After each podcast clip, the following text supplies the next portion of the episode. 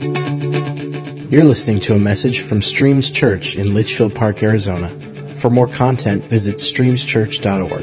And now, Pastor Lloyd Baker. Two weeks ago, we started a series about family values. And I thought, you know, for those, many of you here are newer to our church family, and uh, you haven't got an opportunity to meet my family, so I thought I'd throw a picture of my family up here. And um, this is Judy's mom here, uh, Betty, and my mom and dad there. They do all the goodies out there in the back. How many people enjoy their ministry? Yeah.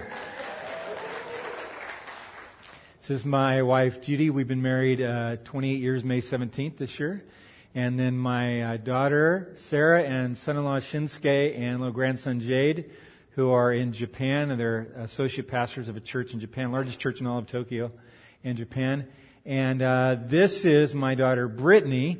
And I keep forgetting, she graduates um, from A S U. She's, uh, she walks on Tuesday. And I've told everybody she... She says, Dad, have you told everybody? Because she got accepted into a, a P A school in Minnesota, but since then, she's actually had two other offers. And she accepted to, to go to Midwestern here in town at fifty-ninth and the one oh one. So she'll be in town. We're excited about that, and going to physician assistant school. So the next twenty-seven months, we won't get to see her at all. And she'll be busy. So we're pretty excited about that. She got accepted. So that's my family. Thought I'd let you know that. And uh, happy Mother's Day to my mother and... Uh, to my beautiful wife and grandparent and great-grandparent. Yay. So, um, as I mentioned last week, Judy and I will be leaving for an extended vacation mid-May through mid-July. Uh, we have some very capable pastors who will be speaking to you. And the greatest gift you can give us as pastors um, uh, is, Judy and I, to be faithful in your attendance and your giving. And I will assure you that uh, our vision Uh, to create a spiritual family is not personality-driven, it's community-driven, and that's what we're all about in our church. And you'll see that next couple of weeks because we really have a great staff. And we spent on planning the, uh, a month in Japan, and then the last month we're going to spend a month here in, in the area, really praying and seeking God for the next ten years. And I'm sorry, but we are coming back. When we started the church ten years ago, Uh, Judy and I prayed about it, and we made a twenty-five year commitment to really just what God was going to do in this church in the West Valley. And I think that differentiates ourselves from other pastors. We just say, God, this is what we're going to do. No matter what you do, if it's five people, we'll do it five. If it's five hundred people, we'll do it five hundred people. And so we're looking forward to spending great time with my beautiful family, but um, we're looking forward to coming back and seeing what God has to do in regards to that. Um, we're talking about family values, and... Um, It's interesting because even though we didn't understand what we were doing in regards to raising our family, Judy can and I can look back and realize that for most of the part of our life, we lived by a code, uh, a set of cemented values that determined our actions. And our children picked up on those values. They were un, sometimes even unspoken, and it seems like they're living them out also. Uh, which leads me to a few statements that I want to make today, is actions never create values. Actions reveal values. I didn't know if you knew that. So you can try to, you know, make, do something and say, we're going to get this value, so we're going to do it over repetitively.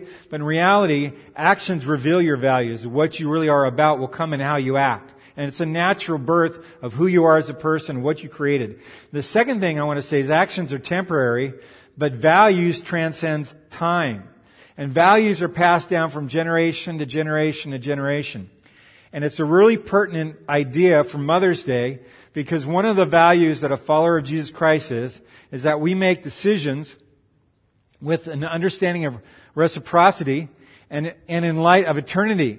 And reciprocity is the belief that every action has a response, that everything that we do and everything that we act upon has a, a response back to us. Something will happen in response to what we do. And, and living your life in light of eternity means this, is that every action that you have has a future. And there's an echo or a ripple effect to everything that we do throughout life. And it goes on, can go on for generations. So mothers warned us about this. Mothers understand this ripple effect, and they warn us about this all the time. So here are some mothers' warnings. And then we're going to see if there's truth about these things that maybe that you heard as a child. Warning number one, don't go out with a coat or you'll get sick. See, mothers understand that. If you go out with a coat, the repercussions are you're going to get sick. Is that true or false? Sorry, it's false. Actually, you can't. Yeah, it's it's proven that you don't get colds from uh, from being chilled or anything like that. You, you, that they come from viruses and stuff like that. So you didn't know that, did you? Yeah. I'm telling our mothers today. Here's another warning.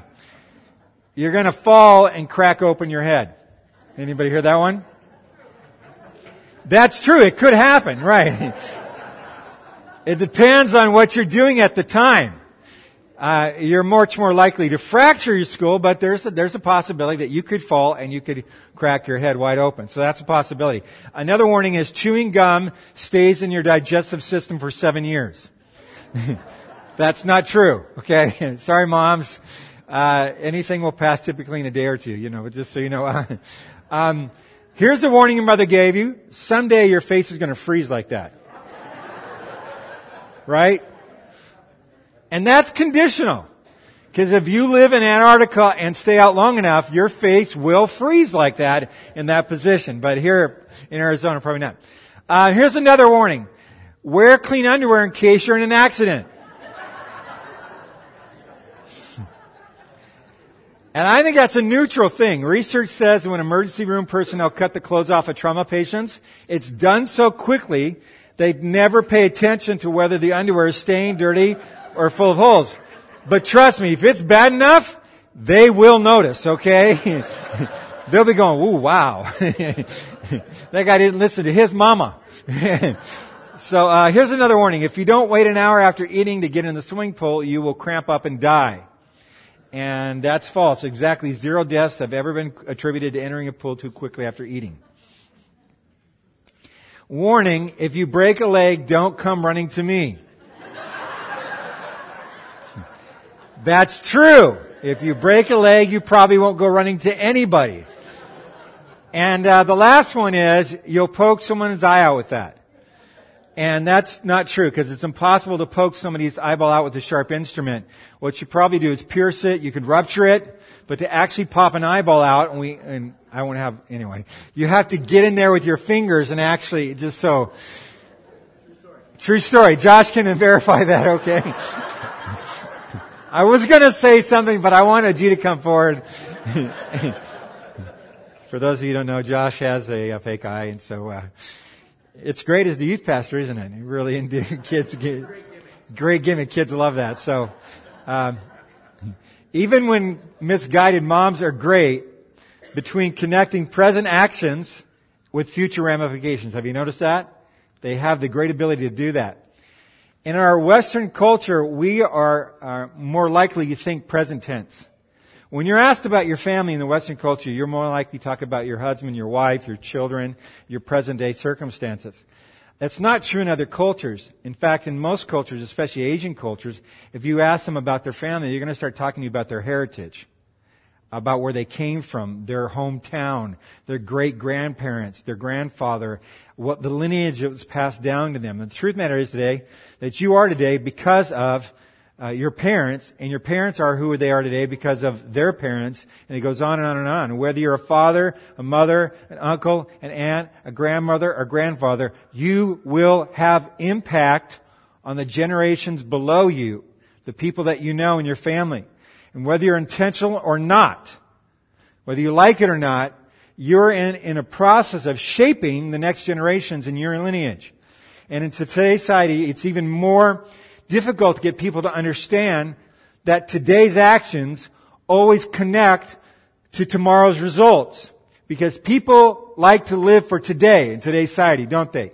They live for the moment. They live for themselves.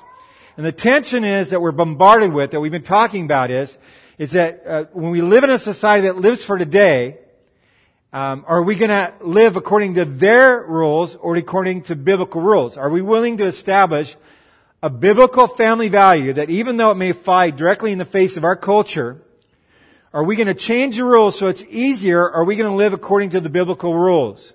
And today we're going to take a very conflicted family story that's found in the Bible, and we're going to speak about the echo effect or the ripple effect that is true. It's a biblical truth. And a great illustration is found in a family in the Old Testament.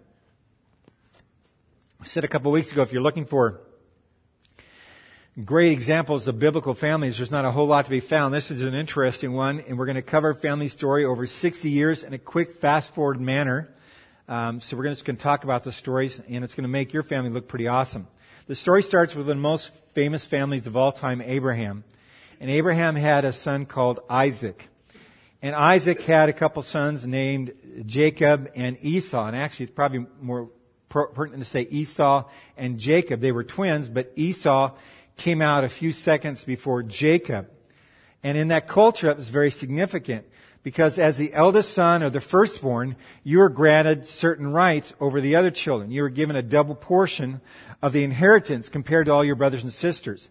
And when the father died, you were the one that made up the rules. You were the judge of the family. And so everybody came to you like they would have to the father when the father died, and you were the judge or the ruler over the family unit. So being the firstborn was, was very important. So Esau was actually the firstborn. Now Jacob had twelve sons, of which his most famous son was Joseph. And when Joseph was seventeen years old, he realized that his older brothers, uh, his ten elder brothers really hated him because he was the son. You got to follow me here on this, okay? He was the son of his father's favorite wife. And therefore, he was his father's favorite son, even though he was number eleven. Now, here, here's some dysfunction, right? Imagine walking up and go, honey, I just want you to know you're my favorite wife, and you're my second favorite wife, and you're the third, and you're the fourth, and he went down the list. And, and so it got really weird at times. So Jacob, uh, because he loved Joseph so much, and he was the favored son, he was the baby, you know, he was uh, the, uh, at the time, he would always have Jacob check up on his older brothers and go check up, go see what your brothers are up to this time. And so Jacob would go do that. And he'd come back and say, well, you won't believe what they're doing today, Dad. Da, da, da, da, da, and they come home and they get in trouble. So can you imagine the animosity that's happening between him? So there's one of these times that Joseph is headed out. His, his dad says, go see what your brothers are doing. And he's walking up on his ten brothers. And his brothers see him from afar. And they say to him, here comes Joseph. Here comes that troublemaker. That snitch, the narc, and we've had it up to here with this punk. And they devised a plan to finally get this guy to shut up. They said, let's just kill him and be done with this guy once and for all. He's daddy's favorite. He's always checking up on us. He's always telling on us. So they grab him, they strip him of his jacket, his coat that was given him by his father, and they throw him in an empty well so they can decide what to do with him and how to kill him. And all of a sudden they're overwhelmed by mercy, and at the same time they see this caravan off into the, in, in, into the distance, and they think to themselves, well, you know what, let's just sell him. We can make some extra cash. We'll take his coat. We'll go home. We'll put some animal's blood on it. We'll tell Dad, you know what, he died. He put up a good fight. You should be proud of him. We just found his coat. We don't know what happened to him. The animals must have drug him off, but he died. We'll make some money. We'll get rid of this kid, and all things will be well. And so that's what they do. And the dad was just devastated by this. And the dad, we're not sure what happened exactly, but look, at here it is. And there's animals' blood. And your favorite son from your favorite wife is dead. And so he gets sold. Joseph gets sold to a man by the name of Potiphar, who was a captain of the guard, and he was a very powerful man. And he gained favor with Potiphar and was placed in a position of authority. And I'm telling you this whole story. You need to read your Bible. This stuff's in there. It's pretty good stuff. I'm like, wow, that's in there? And I go, yeah, it's in the Bible. And uh so it's in the book of Genesis. So Potiphar put him in this position. What we find out as, as Joseph is um, that even though he's been dealt this bad hand, you got to listen and understand what Joseph says. He decides to live life as if God was with him through it all. Like God was actually in the midst of his crisis.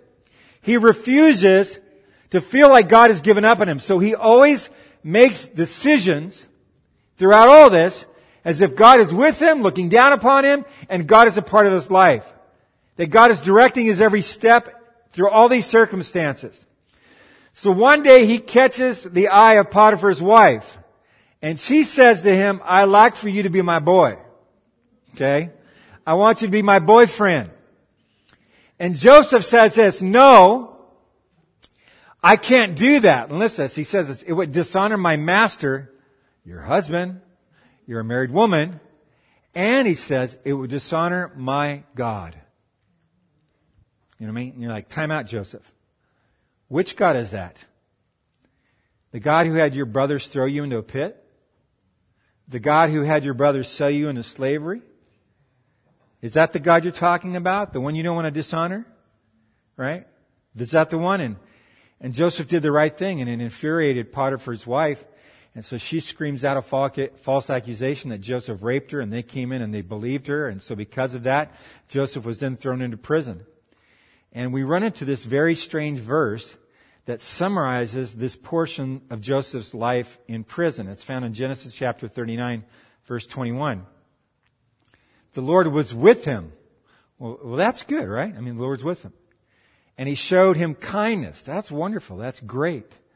And he granted him favor. And we're like, yes. In the eyes of the prison warden. I'm like, what? If God is with you, you don't have a personal relationship with a prison warden, right? If he's on your side, you don't even want to know the prison warden. So good news, Joseph, I'm with you. And you're in the prison. And I'm going to give you favor with the prison warden. And and we all think that is just not evidence at all that God is with a person.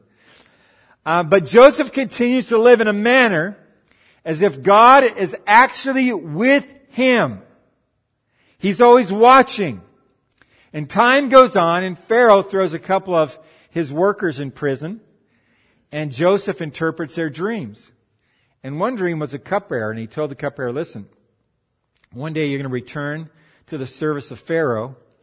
And when you do, don't forget about me. That I interpreted your dream. When you get up there, don't forget about me. And it actually happened, and the guy forgot about him. And two years later, Pharaoh has this very disturbing dream. And he comes to all the wise men in his court, and he says, listen, is there anybody that can interpret this dream? And, and nobody can figure it out. Nobody understands it. And all of a sudden, the cupbearer goes, aha, I remember this guy in prison. And when you when, when you king got a little upset with me, and we're not going to talk about that right now, and it was totally my fault, but you threw me in prison. Remember that remember that time? And it was, it was me, not you. I just want to let you know that. But when you threw me in prison, I had this dream, and there's this guy by the name of Joseph that interpreted my dream, and he said one day I was going to be back in your service doing this stuff again, and he was dead on right. So you should maybe go see if he can interpret the dream. And so they're going through the prison, and there's Joseph here, Joseph... You know, and Joseph's here, and so they take Joseph out, and he goes to Pharaoh, and Pharaoh tells him the dream, and he says, can you interpret the dream? And Joseph, uh, you know, they clean him up first, they share him up, they shave him, they probably pierce his ears, they make him look like he's supposed to belong here. He hears the dream, and Pharaoh goes, can you interpret the dream? And he says something that would be very arrogant at the time. No, I cannot, but the God that I serve can interpret the dream. Notice those words? He, he's vying for his life to get out of prison. He said, I'm not the guy, but the God that I serve can.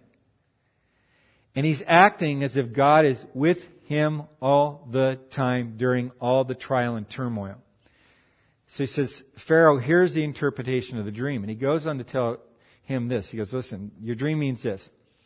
In the next seven years, there's just going to be a bounty of harvest. There's just going to be grain like you've never seen before. But the next seven years after that, there's going to be a famine in the land like you've never seen before.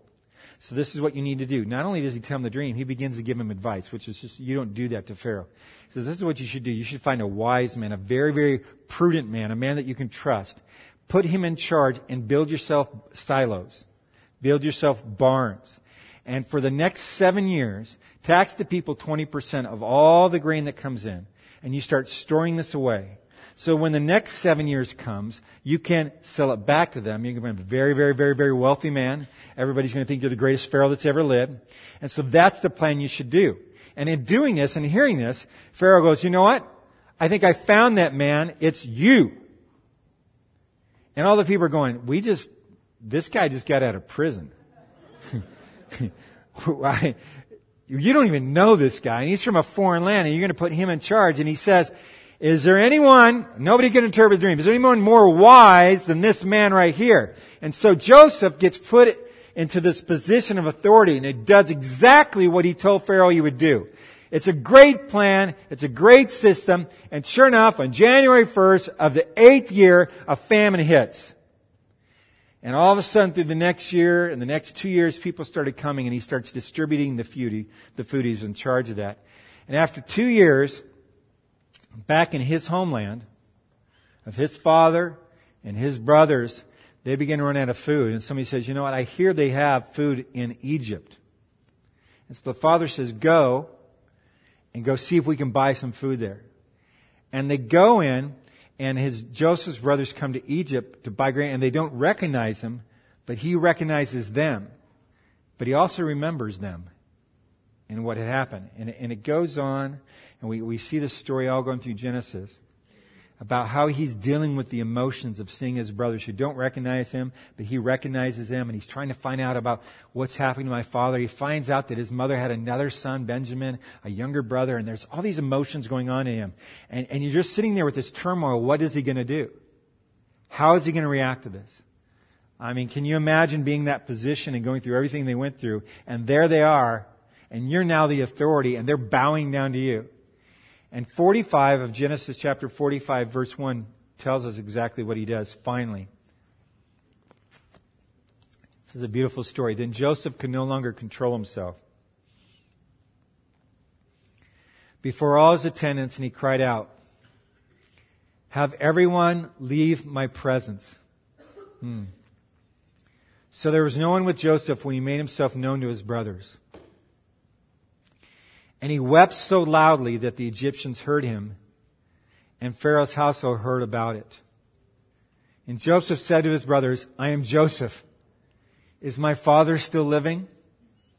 But his brothers were not able to answer him because they were terrified at his presence. Then Joseph said to his brothers, "Come close to me." And when they done so, he said, "I am your brother Joseph, the one you sold into Egypt. And now do not be distressed and do not be angry with yourselves for selling me here, because it was to save lives that God sent me ahead of you. For two years now there has been famine in the land, and for the next five years there will be no plowing and reaping. But God sent me ahead of you. Hmm. To preserve for you a remnant on earth and to save your lives by a great deliverance. So then, it was not you who sent me here, but God. He made me father to Pharaoh, lord of his entire household and ruler of all of Egypt. Now hurry back to my father and say to him, this is what your son Joseph says. God has made me lord of all Egypt. Come down to me and don't delay. You shall live in the region of Goshen and be near me. You, your children and grandchildren, your flocks and herds, and all you have, I will provide for you there, because five years of famine are still to come. Otherwise, you and your household and all who belong to you will become destitute. You can see for yourselves, and so can my brother Benjamin.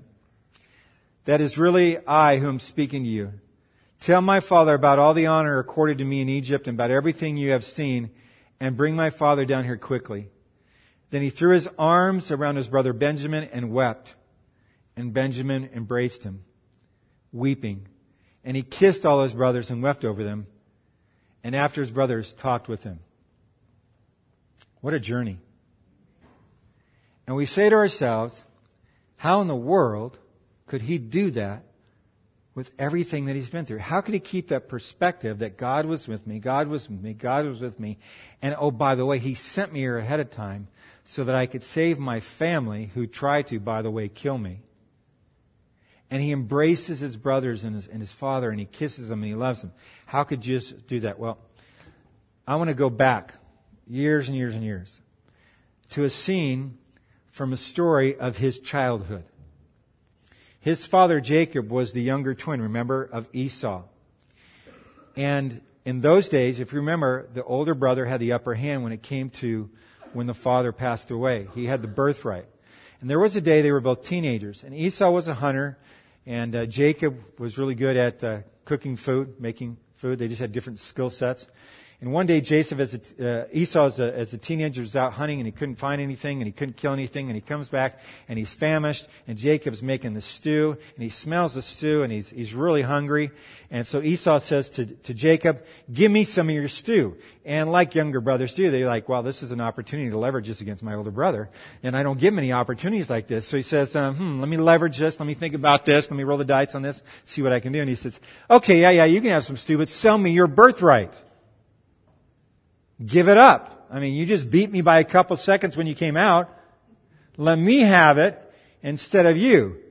And Esau was still a teenager, not really thinking was frontal lobe yet. And he says, he's thinking for the moment, sure, that sounds great. I'm hungry. What do I care? And so he gets the stew. He sells him his birthright. And it says from that day forward, Esau despised his birthright. And so later then, his father Isaac is dying, and he's actually losing his sight.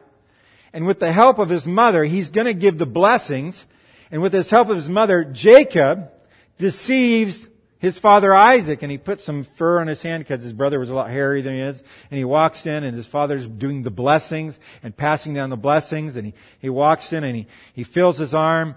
And he says, Jacob says in a very low voice, this is your, is your son Esau. And he goes, it doesn't sound like my son Esau, you know what I mean? But you know, I'm Esau. And, and so he says, well, I bless you and I give you the birthright.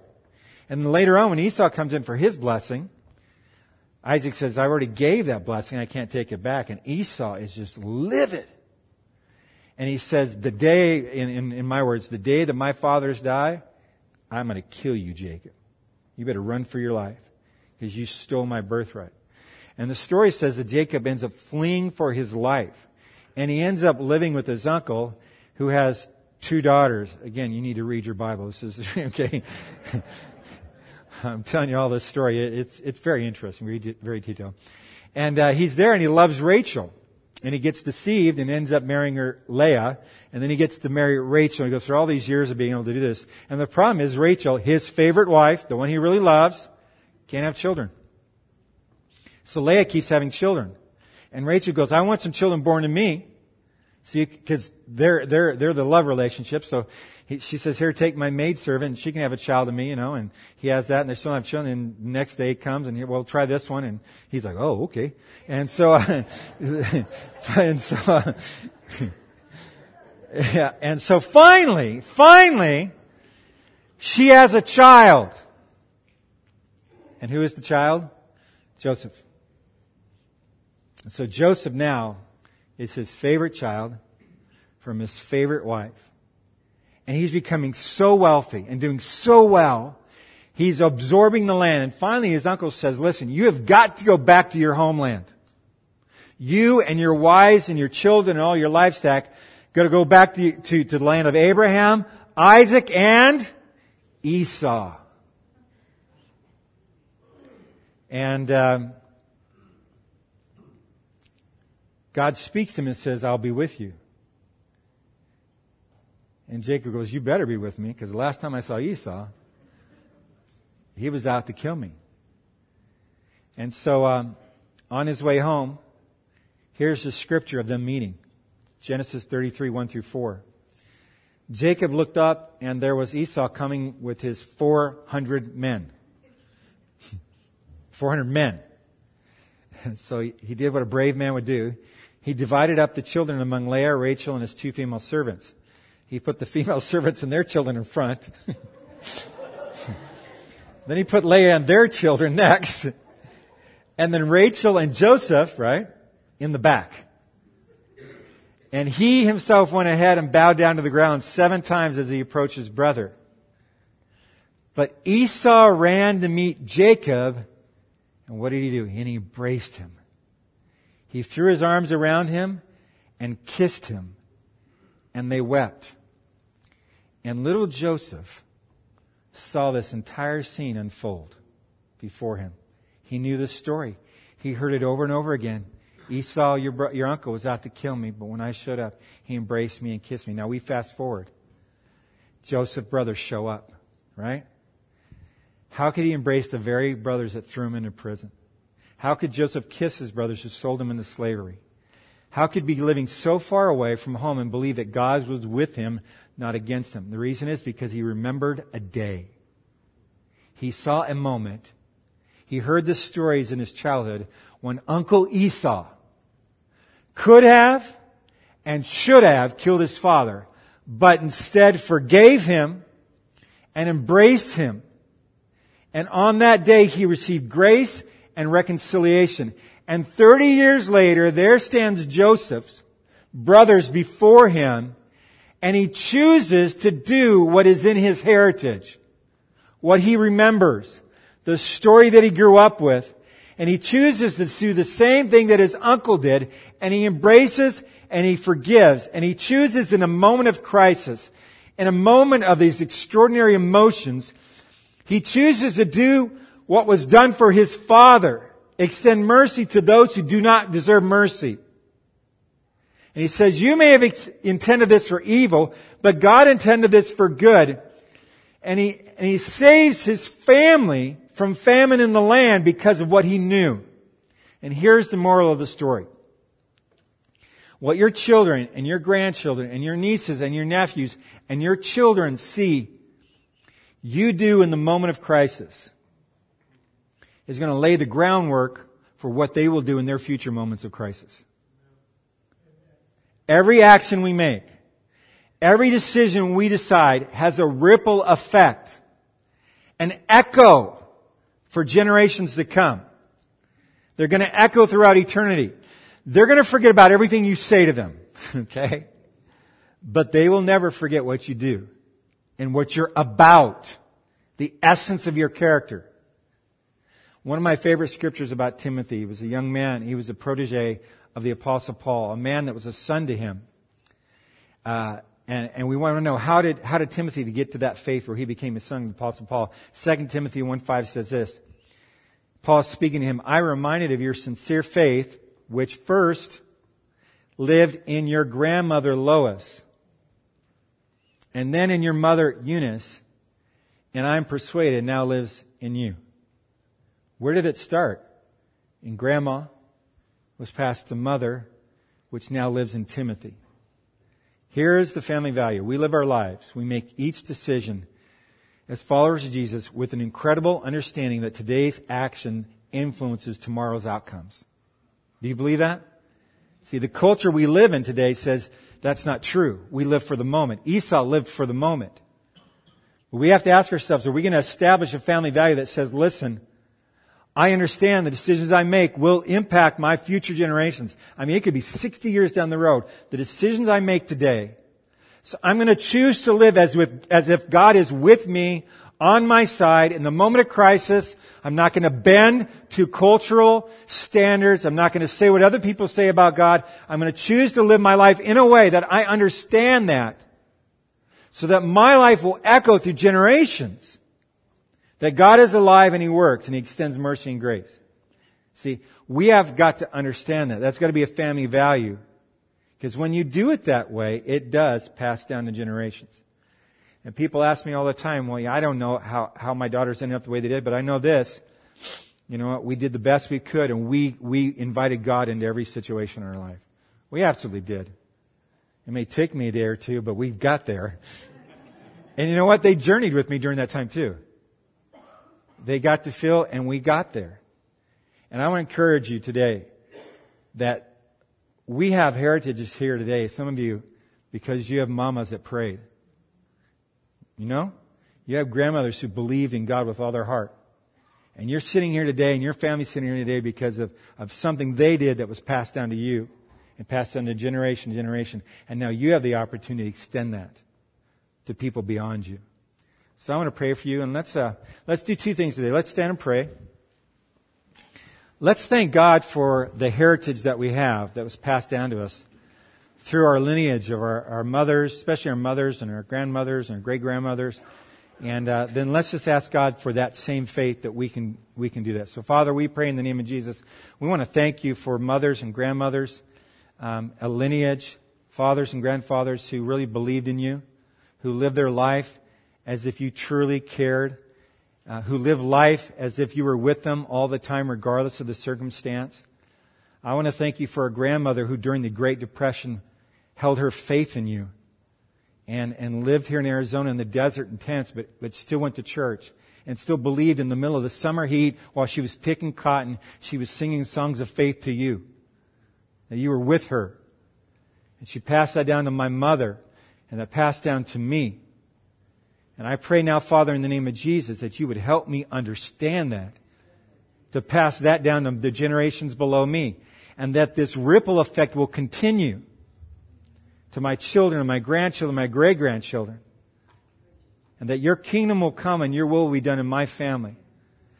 Give us the perception, Father, in the name of Jesus, that every decision we make, everything we do has a ripple effect. And so let us make those decisions with you guiding us through prayer and understanding. And I pray that you would give us that insight. And I pray that in the name of Jesus Christ. Amen. This has been a presentation of Streams Church in Litchfield Park, Arizona. Visit streams church dot org for service times, general information, and more.